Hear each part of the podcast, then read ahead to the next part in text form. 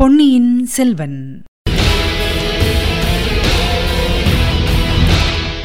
வணக்கம். நீங்கள் கேட்டுக்கொண்டிருப்ப Tamilosai F M. Tamilosai F எம்-இல் இனி நீங்கள் கேட்கலாம் பொன்னியின் செல்வன். வழங்குபவர் உங்கள் அன்பின் முனைவர் ரத்னமாலா புரூஸ். பொன்னியின் செல்வன் பாகம் மூன்று, கொலைவாள். அத்தியாயம் பதிமூன்று, விஷபானம். அந்த இடத்தில் அந்த நேரத்தில் தேவராளனை பார்த்ததும் வந்தியத்தேவனுடைய உள்ளம் சிறிது துணுக்குற்றது. கடம்பூர் அரண்மனையில் தேவராளன் வெறியாட்டம் ஆடியதும் அப்போது அவன் கூறிய மொழிகளும் நினைவுக்கு வந்தன. நடுக்கடலில் சுழற்காற்று குமரி கொண்டிருந்த வேளையில் ரவிதாசனும் தேவராளனும் சொன்ன செய்திகளும் ஞாபகத்துக்கு வந்தன. அவற்றில் எவ்வளவு உண்மை எவ்வளவு கற்பனை என்று கண்டுபிடிப்பது கடினம். ஆனாலும் அவர்கள் ஏதோ ஒரு மர்மமான பயங்கரமான சதிச்செயலில் ஈடுபட்டவர்கள் என்பது நிச்சயம். அவர்களில் ஒருவனிடம் இச்சமயம், அதுவும் இந்த நிர்மானுஷ்யமான இடத்தில் அகப்பட்டு கொண்டோமே என்று நினைத்தான். அவனிடமிருந்து தப்பி குதிரையை வேகமாக தட்டிவிட்டு கொண்டு போய்விடலாமா என்று ஒரு கணம் எண்ணினான். அந்த எண்ணத்துடன் சுற்றுமுற்றும் பார்த்தான். தூரத்தில் தீயின் வெளிச்சம் தெரிந்தது. அது சுடுகாடாய்த்தான் இருக்க வேண்டும். ஏதோ ஒரு மண்ணுடல் தீக்கிரையாகிக் கொண்டிருக்கிறது. அந்த மண்ணுடலில் உயிரிருந்த காலத்தில் எத்தனை எத்தனை ஆசாபாசங்களால் அலைப்புண்டிருக்கும், எத்தனை இன்பத் துன்பங்களை அது அனுபவித்திருக்கும். அரை நாழிகை நேரத்தில் மிச்சம் இருக்கப் போவது ஒரு பிடி சாம்பல்தான். உலகில் பிறந்தவர்கள் எல்லாரும் ஒரு நாள் அடைய வேண்டிய கதி அதுவேதான். மன்னாதி மன்னர்களும் சரி, ஏழை பிச்சைக்காரனும் சரி, ஒரு நாள் அக்கினிக்கு இரையாகி பிடி சாம்பலாகப் போக வேண்டியவர்களே. திகில் வந்தது போலவே திடீரென்று விட்டு போய்விட்டது. இந்த வேஷ வஞ்சகக்காரனுக்கு பயந்து எதற்கு ஓட வேண்டும்? ஏதோ இவன் சொல்லுவதற்குத்தான் வந்திருக்கிறான், அதை கேட்டு வைக்கலாமே. ஒருவேளை கொல்லன் உலைக்களத்தில் தான் நுழைந்தபோது அங்கிருந்து பின்பக்கம் சென்று மறைந்து கொண்டவன் இவன்தான் போலும். அந்த அதிசயமான வாள் கூட இவனுடையதாக இருக்கலாம். அதன் கைப்பிடியின் அருகில் மீனின் சித்திரம் இருந்ததல்லவா? இவனுடன் கொஞ்சம் பேச்சு கொடுத்தால் புதிய செய்தி ஏதேனும் தெரிய வரக்கூடும். ஆகையால் குதிரையை மெதுவாகவே செலுத்தினான் வல்லவரையன்.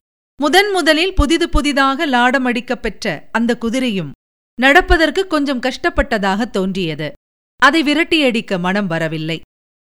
இங்கே எப்படியப்பா திடுதிப்பென்று வந்து முளைத்தாய் என்று கேட்டான் வல்லவரையன். நானல்லவா அந்த கேள்வியை கேட்க வேண்டும்?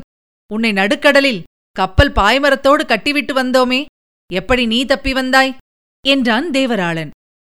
உனக்கு மட்டும் தான் மந்திரம் தெரியும் என்று நினைத்தாயோ? எனக்கும் கொஞ்சம் தெரியும். மந்திரத்தில் உனக்கு நம்பிக்கை ஏற்பட்டது பற்றி எனக்கு மகிழ்ச்சி. என்னுடைய மந்திர சக்தியினால் நீ இங்கே தனியாக போய்க் கொண்டிருப்பாய் என்று நானும் அறிந்து கொண்டேன். அதனால்தான் நான் முன்னால் வந்து காத்திருந்தேன்.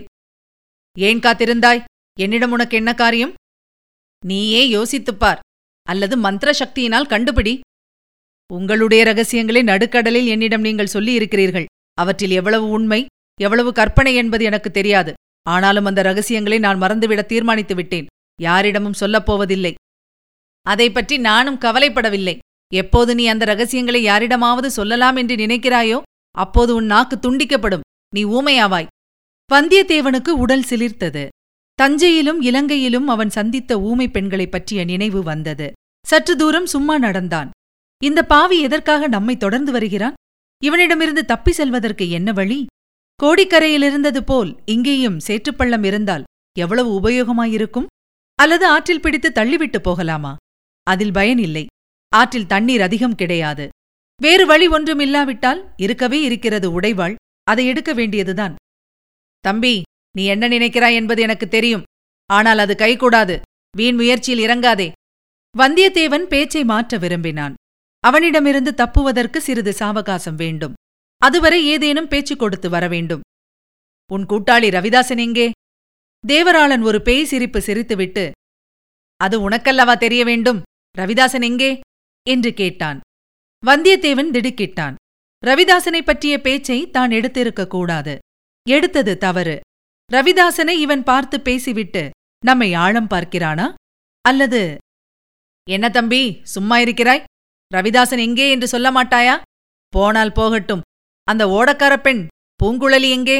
அதையாவது சொல். வந்தியத்தேவன் பாம்பை மிதித்தவன் போல் பதறினான்.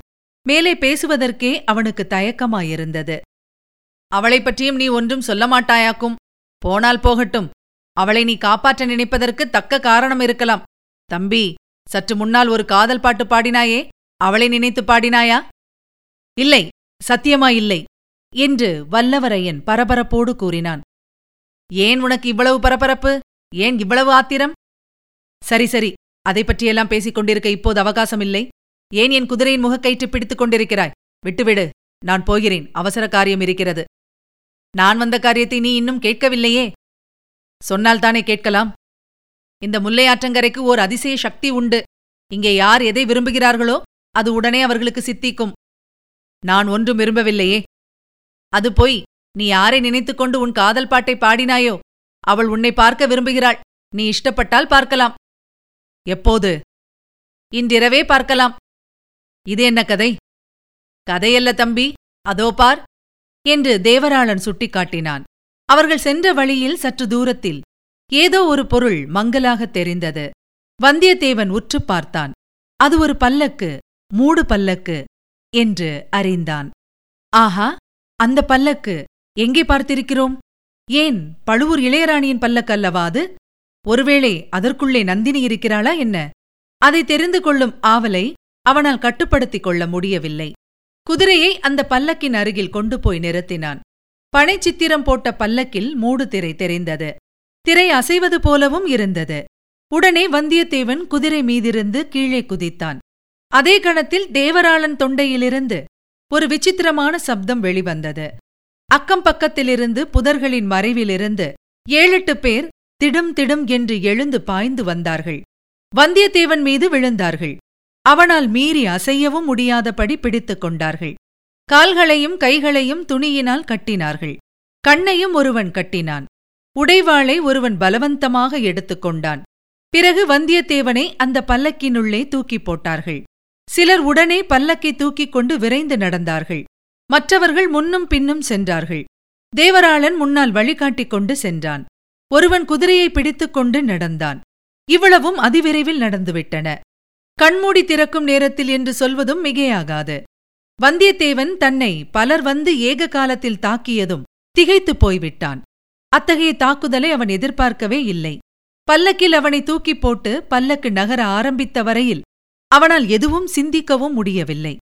என்ன நடக்கிறதென்று தெரிந்து கொள்ளவும் முடியவில்லை. ஆனால் பல்லக்கு நகர ஆரம்பித்ததும் சிறிது சிறிதாக மனம் தெளிவடைந்தது. கண்ணின் கட்டு சுலபமாக நழுவிவிட்டது. கட்டியிருந்த கைகளினால் பல்லக்கின் திரையை விலக்கிக் கொண்டு பார்த்தான். நதிக்கரையிலிருந்து குறுக்கே இறங்கி பல்லக்கு எங்கேயோ போகிறது என்பதை அறிந்து கொண்டான். அவனுடைய கையின் கட்டுக்களையும் காலின் கட்டுக்களையும் அவிழ்த்துக் கொண்டு விடுதலை பெறுவது அவ்வளவு கஷ்டமான காரியம் அன்று. பல்லக்கிலிருந்து குதிப்பதும் எளிதாகத்தான் இருக்கும். குதிரையோ பின்னால் வந்து கொண்டிருந்தது. அந்த ஏழெட்டு பேரையும் உதறி தள்ளிவிட்டு குதிரையின் மீது பாய்ந்தேறி செல்வதும் அவனுக்கு முடியாத காரியமாகாது. அவ்விதம் செய்யலாமா என்று யோசித்தான். ஆனால் ஏதோ ஒன்று குறுக்கே நின்று தடை செய்தது. அந்த பல்லக்கினுள்ளே ஒரு அபூர்வமான மனம் சூழ்ந்திருந்தது. அது முதலில் அவனுக்கே உற்சாகத்தை அளித்தது. அதன் கவர்ச்சியிலிருந்து விடுவித்துக் கொண்டு போக எளிதில் மனம் வரவில்லை. இந்த பல்லக்கு தன்னை எங்கே கொண்டு போய் சேர்க்கப் போகிறது? நந்தினியிடம்தான் சேர்க்கும் என்று ஊகிப்பதற்கு காரணங்கள் இருந்தன. அவளை பார்க்க வேண்டும் என்ற ஆசை அவன் உள்ளத்தின் அடிவாரத்தில் லேசாக தலை காட்டியது. வர வர அது பெரும் ஆர்வமாக வளர்ந்தது. அதற்கு எவ்வளவோ ஆட்சேபங்கள் தோன்றின. ஆட்சேபங்களையெல்லாம் மீறி ஆசை விஸ்வரூபம் கொண்டது. என்னதான் செய்து விடுவாள் நம்மை? என்னத்துக்காகத்தான் அழைக்கிறாள் என்று பார்த்துவிடலாமே. ஏதாவது தெரிந்து கொள்ள முடிந்தால் தெரிந்து கொள்ளலாமே. சூழ்ச்சிக்கு சூழ்ச்சி செய்ய தன்னால் முடியாமலா போய்விடும்? மறுபடியும் அவளை பார்க்கும்படியான சந்தர்ப்பம் கிடைக்குமா என்பது சந்தேகம்தான். தஞ்சாவூருக்கு போக வேண்டிய அவசியம் இனி ஏற்படப் போவதில்லை.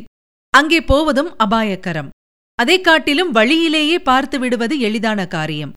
இன்னும் ஒரு தடவை அவளையும் பார்த்துத்தான் வைக்கலாமே. ஆம், நந்தினியை பார்க்க வேண்டும் என்பதற்கு இன்னொரு அவசியமான காரணமும் இருந்தது. இலங்கையில் அவள் பார்த்த அந்த ஊமை அரசி, அவள் நந்தினி போலிருப்பதாகத் தான் எண்ணியது சரியா? அதை தெரிந்து கொள்ள வேண்டாமா? இவ்விதம் வந்தியத்தேவன் யோசித்துக் கொண்டிருக்கும் போதே அவன் தலை சுழன்றது. தூக்கம் வருவது போல தோன்றியது. இல்லை இல்லை, இது தூக்கமில்லை. பகலிலே தான் அவ்வளவு நேரம் தூங்கியாகிவிட்டதே. இது ஏதோ மயக்கம். இந்த பல்லக்கில் சூழ்ந்துள்ள மனம்தான் நம்மை இப்படி மயக்குகிறது. ஐயோ, இது என்ன பயங்கர அபாயம்! பல்லக்கிலிருந்து குதித்துவிட வேண்டியதுதான். வந்தியத்தேவன் கைக்கட்டை அவிழ்த்துக் கொள்ள முயன்றான். முடியவில்லை. கைகள் அசையவே இல்லை. எழுந்து உட்கார முயன்றான். அதுவும் முடியவில்லை. கால்களை அடித்துக்கொள்ள பார்த்தான். கால்களும் அசைய மறுத்தன. அவ்வளவுதான். கண்ணிமைகள் மூடிக்கொண்டன. அறிவு விரைவாக மங்கியது. மயக்கம் அவனை முழுவதும் ஆட்கொண்டது. வந்தியத்தேவன் மயக்கம் தெளிந்து கண் விழித்த போது பழைய நினைவுகள் வந்து பல்லக்கிலிருந்து குதிக்க முயன்றான். ஆனால் விந்தை விந்தை. அவன் இப்போது பல்லக்கில் இல்லை. விசாலமான ஓர் அறையில் இருந்தான். அந்த அறை தீபங்களினால் பிரகாசமாக விளங்கிற்று. இங்கேயும் ஏதோ மனம் சூழ்ந்திருந்தது. ஆனால் பழைய மாதிரி மனம் இல்லை. அகிர்புகையின் மனம் போல தோன்றியது. முன்னே அவன் அனுபவித்தது அறிவை மயக்கிய மனம். இது அறிவை தெளிவு செய்த மனம். படுத்திருந்த ஆசனத்திலேயே எழுந்து உட்கார்ந்தான். சுற்றுமுற்றும் பார்த்தான். கதவு ஒன்று திறந்திருந்தது. வந்தியத்தேவன் ஆவலுடன் பார்த்தான். திறந்த கதவின் வழியாக நந்தினி வந்தாள். வந்தவளை கண்கொட்டாமல் அவன் பார்த்து கொண்டிருந்தான். அவனுடைய வியப்புக்கும் திகைப்புக்கும் பல காரணங்கள் இருந்தன. வர்ணனை கெட்டாத அவளுடைய சௌந்தரியம் ஒரு காரணம். எதிர்பாராத முறையில் அவளை சந்திக்கும்படி நேர்ந்தது இன்னொரு காரணம். இலங்கையில் அவள் பார்த்திருந்த மூதாட்டியின் உருவத்தோடு இந்த யுவதியின் உருவம் எவ்வளவு ஒத்திருக்கிறது என்ற எண்ணம் மற்றொரு காரணம். உருவங்கள் ஒத்திருக்கின்றனவா, அல்லது அந்த மூதாட்டியே தான் உயரிய ஆடை ஆபரணங்களை அணிந்தபடியினால் இப்படி தோற்றமளிக்கிறாளா? இனிய கிண்கிணி நாத குரலில், ஐயா, நீர் மிகவும் நல்லவர் என்று கூறினாள் நந்தினி. வந்தியத்தேவன் வந்தனம் என்றான். நல்லவருக்கு அடையாளம் சொல்லாமற் போவதுதானே? தஞ்சை அரண்மனையிலிருந்து என்னிடம் சொல்லிக் கொள்ளாமலே போய்விட்டீர்கள் அல்லவா? வந்தியத்தேவன் நகைத்தான். தஞ்சை கோட்டைக்குள் வருவதற்கு உமக்கு நான் உதவி செய்தேன். பனைமுத்திரை மோதிரத்தை எடுத்துக் கொடுத்தேன். அதை என்னிடம் திருப்பிக் கொடுத்து விட்டாவது போயிருக்க வேண்டாமா? வந்தியத்தேவன் வெட்கித்து மௌனமாக நின்றான். எங்கே? இப்போதாவது அதை திருப்பிக் கொடுக்கலாம் அல்லவா? அதன் உபயோகம் தீர்ந்து போயிருக்குமே. மறுபடியும் தஞ்சை கோட்டைக்கு வரும் எண்ணம் உமக்கு இல்லைதானே என்று கூறி நந்தினி தன் அழகிய மலர் கரத்தை நீட்டினாள்.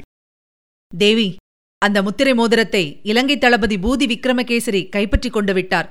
ஆகையால் அதை திருப்பிக் கொடுக்க இயலவில்லை. மன்னிக்க வேண்டும் என்றான் வந்தியத்தேவன். என்னுடைய ஜன்ம சத்ருவிடம் நான் உமக்கு கொடுத்த மோதிரத்தை கொடுத்துவிட்டீர் அல்லவா? மிக்க நன்றியுள்ள மனிதர் நீர். நானாக கொடுத்துவிடவில்லை, பலவந்தமாக எடுத்துக்கொண்டார்கள். வானாதி ராயர் குலத்தில் உதித்த வீராதி வீரர் பலவந்தத்துக்கு உட்பட்டு ஒரு காரியம் செய்தீரா? என்னால் நம்ப முடியவில்லை. அம்மணி, இங்கே இச்சமயம் நான் வந்திருப்பதும் பலவந்தம் காரணமாகத்தானே? தங்களுடைய ஆட்கள்... உண்மையாக சொல்லும் ஐயா, நன்றாய் நினைத்து பார்த்து சொல்லும். பலவந்தத்தினால் மட்டும் நீர் இங்கே வந்தீரா? இஷ்டப்பட்டு வரவில்லையா? பல்லக்கில் ஏற்றப்பட்ட பிறகு கீழே குதித்து ஓடுவதற்கு உமக்கு சந்தர்ப்பம் இல்லையா என்று நந்தினி கேட்ட கேள்விகள் கூறிய அம்புகளைப் போல் வந்தியத்தேவன் நெஞ்சை துளைத்தன. ஆம், இஷ்டப்பட்டுத்தான் வந்தேன் என்றான். எதற்காக வந்தீர்? தாங்கள் எதற்காக என்னை அழைத்து வர செய்தீர்கள்? என் முத்திரை மோதிரத்தை திருப்பிக் கேட்பதற்காக. அது மட்டும்தானா? இன்னும் ஒரு காரணம் இருக்கிறது. என் கணவரின் பாதுகாப்புக்கு உட்பட்ட பொக்கிஷ நிலவரையில் நீர் அன்றிரவு இருந்தீரல்லவா? வந்தியத்தேவன் திடுக்கிட்டான். எனக்கு தெரியாது என்றா எண்ணினீர்? அழகுதான். எனக்கு தெரிந்திராவிட்டால் அன்றிரவு நீர் தப்பி சென்றிருக்க முடியுமா? தேவி, ஆம், எனக்கு தெரியும். பெரிய பழுவேட்டரையருக்கும் தெரியும். உம்மை அங்கேயே கொன்று போட்டு விடும்படி பழுவேட்டரையர் சுரங்க வழி காவலனுக்கு கட்டளையிட்டார். அவர் அப்பால் சென்றதும் நான் அந்த கட்டளையை மாற்றிவிட்டேன். அதனால் நீர் பிழைத்தீர். உம்முடைய அழகான நண்பன் ஆபத்துக்கு உள்ளானான். இல்லாவிடில் அந்த பொக்கிஷ நிலவரையில் முத்துக்குவியல்களுக்கு பக்கத்தில் உம்முடைய எலும்புகள் இப்போது கிடைக்கும். வந்தியத்தேவன் வியப்புக் கடலில் மூழ்கினான். அவள் கூறியவையெல்லாம் உண்மை என்று அவனால் நம்ப முடியவில்லை. உண்மையில்லாவிட்டால் தான் அன்று அங்கு ஒளிந்திருந்தது எப்படி தெரிந்தது? சம்பிரதாயத்துக்காகவாவது நன்றி கூற வேண்டியது அவசியம் என்று கருதி அம்மணி என்று ஏதோ சொல்ல ஆரம்பித்தான். வேண்டாம், மனத்தில் இல்லாததை வெளியில் எதற்காக சொல்ல பார்க்கிறீர்? எனக்கு நன்றி செலுத்த முயல வேண்டாம். இல்லை தேவி, உம்முடைய உயிரை அன்று காப்பாற்றியதைப் பற்றி எதற்காக சொன்னேன் தெரியுமா? உம்முடைய நன்றியை எதிர்பார்த்தல்ல, மறுபடியும் அந்த சுரங்க வழியை உபயோகிக்க பார்க்க வேண்டாம் என்று எச்சரிப்பதற்காகத்தான்.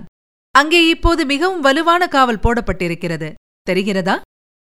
மறுபடியும் அந்த பக்கம் போகும் உத்தேசமே எனக்கு இல்லை. அது ஏன் இருக்கப் போகிறது?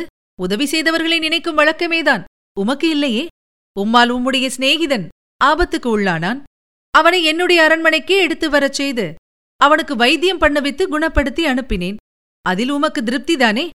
அல்லது நம்பிக்கை துரோகத்தைப் போல் சிநேக துரோகமும் உம்முடன் பிறந்ததா?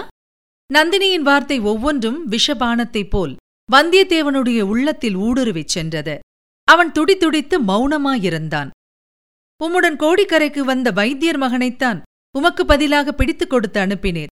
அவன் என்ன ஆனான் என்று விசாரித்தீரா? தங்களை கேட்க எண்ணினேன். சொல்கிறேன். ஆனால் உம்முடன் இலங்கையிலிருந்து புறப்பட்ட இளவரசர் அருள்மொழிவர்மர் என்ன ஆனார்?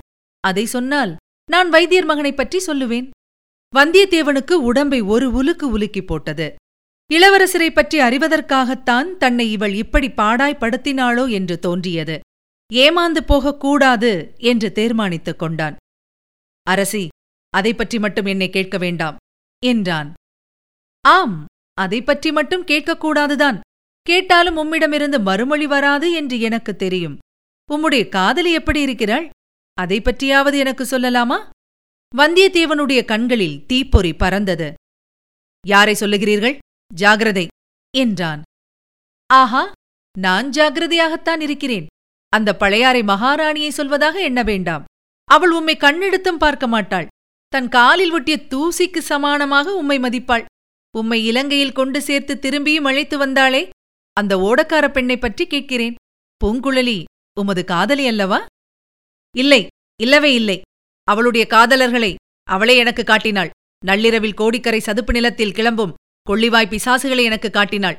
அவர்கள்தான் தன்னுடைய காதலர்கள் என்று சொன்னாள். அவள் பாக்கியசாலி. ஏனெனில் அவளுடைய காதலர்கள் ஒளிவடிவம் பெற்றிருக்கிறார்கள், பிரகாசமாக கண்முன் தோன்றுகிறார்கள். என்னுடைய காதலர்களோ இருள் வடிவமானவர்கள், உருவம் அறிய முடியாதவர்கள். இருளடைந்த பாழு மண்டபத்தில் நீர் எப்போதாவது நள்ளிரவு நேரத்தில் படுத்திருந்ததுண்டா? வௌவால்களும் ஆந்தைகளும் இறகுகளை சடபடவென்று அடித்துக்கொண்டு அந்த இருண்ட மண்டபங்களில் உருத்தெரியாத வடிவங்களாக பறந்து திரிவதை பார்த்ததுண்டா? அம்மாதிரி வடிவங்கள் என் உள்ளமாகிய மண்டபத்தில் போயாமல் பறந்து அலைகின்றன, இறகுகளை அடித்துக் கொள்கின்றன, என் நெஞ்சை தாக்குகின்றன, என் கன்னத்தை இறகுகளால் தேய்த்து கொண்டு செல்கின்றன. அந்த இருள் வடிவங்கள் எங்கிருந்து வருகின்றன? எங்கே போகின்றன? ஏன் என்னை சுற்றி சுற்றி வட்டமிடுகின்றன? ஐயா, உமக்கு தெரியுமா? இவ்விதம் கூறிவிட்டு நந்தினி வெறி கொண்ட கண்களால் அங்குமிங்கும் பார்த்தாள். வந்தியத்தேவனுடைய வைர நெஞ்சமும் கலங்கி போயிற்று. ஒரு பக்கம் இரக்கமும் இன்னொரு பக்கம் இன்னதென்று தெரியாத பயமும் அவன் மனத்தில் குடிகொண்டன. தேவி, வேண்டாம், கொஞ்சம் சாந்தி அடையுங்கள் என்றான். என்னை சாந்தி அடையும்படி சொல்வதற்கு நீர் யார் என்று கேட்டாள் நந்தினி. நான் வானர் குலத்தில் வந்த ஏழை வாலிபன். தாங்கள் யார் தேவி? நான் யார் என்றா கேட்கிறீர்? அதுதான் எனக்கும் தெரியவில்லை. அதை கண்டுபிடிக்கத்தான் முயன்று கொண்டிருக்கிறேன். நான் யார்? மானிடப் பெண்ணா அல்லது பேயா பிசாசா என்று கேட்கிறீரா? இல்லை இல்லை, தெய்வலோகத்திலிருந்து தவறி விழுந்த தேவ பெண்ணாகவும் இருக்கலாம் அல்லவா? தெய்வ சாபத்தினால். ஆம், தெய்வ சாபம் என் பேரில் ஏதோ இருக்கிறது. அது என்னவென்று மட்டும் தெரியவில்லை. நான் யார், எதற்காக பிறந்தேன் என்பதை அறிவேன். இதுவரையில் ஒரே ஒரு சூசகத்தை மட்டும் தெய்வம் எனக்கு அளித்திருக்கிறது. இதோ பாரும் என்று கூறி நந்தினி அவள் அருகிலிருந்த வாளை எடுத்து காட்டினாள். புதிதாக செப்பனிடப்பட்ட அந்த கூரிய வாள் தீப வெளிச்சத்தில் பளபளவென்று ஜொலித்து கண்ணை பறித்தது. வந்தியத்தேவன் அந்த வாளை பார்த்தான். பார்த்தவுடனே அது கொல்லன் பட்டறையில் தான் பார்த்த வாள் என்பதை தெரிந்து கொண்டான். இதுவரையில் நந்தினியின் வார்த்தைகளாகிற விஷபானங்களினால் அவன் துடித்துடித்துக் கொண்டிருந்தான். இப்போது இரும்பினால் செய்த வாளாயுதத்தை பார்த்ததும் அவனுடைய மனம் திடப்பட்டது. ஏனெனில் வாள், வேல் முதலிய ஆயுதங்கள் அவனுக்கு பழக்கப்பட்டவை, பிறந்தது முதல் அவனுடன் உறவு பூண்டவை. ஆகையால் பயமில்லை. நந்தினி அந்த வாளை தன் பேரில் பிரயோகிப்பதாயிருந்தாலும் பயம் கிடையாது. தேவி, பார்த்தேன், வாளை பார்த்தேன். வேலைப்பாடு அமைந்த வாள், அரச குலத்துக்கு உரிய வாள், வீராதி வீரர்களின் கைக்கு உகந்த வாள். அது மெல்லியல் கொண்ட தங்கள் அழகிய கையில் எப்படி வந்தது? அதன் மூலம் தெய்வம் தங்களுக்கு அளித்திருக்கும் சூசகம்தான் என்ன என்று கேட்டான். இதுவரை நீங்கள் கேட்டது பொன்னியின் செல்வன். வழங்கியவர் உங்கள் அன்பின் முனைவர் ரத்னமாலா புரூஸ். மீண்டும் அடுத்த அத்தியாயத்தில் சந்திக்கலாம். இணைந்திருங்கள், மகிழ்ந்திருங்கள்.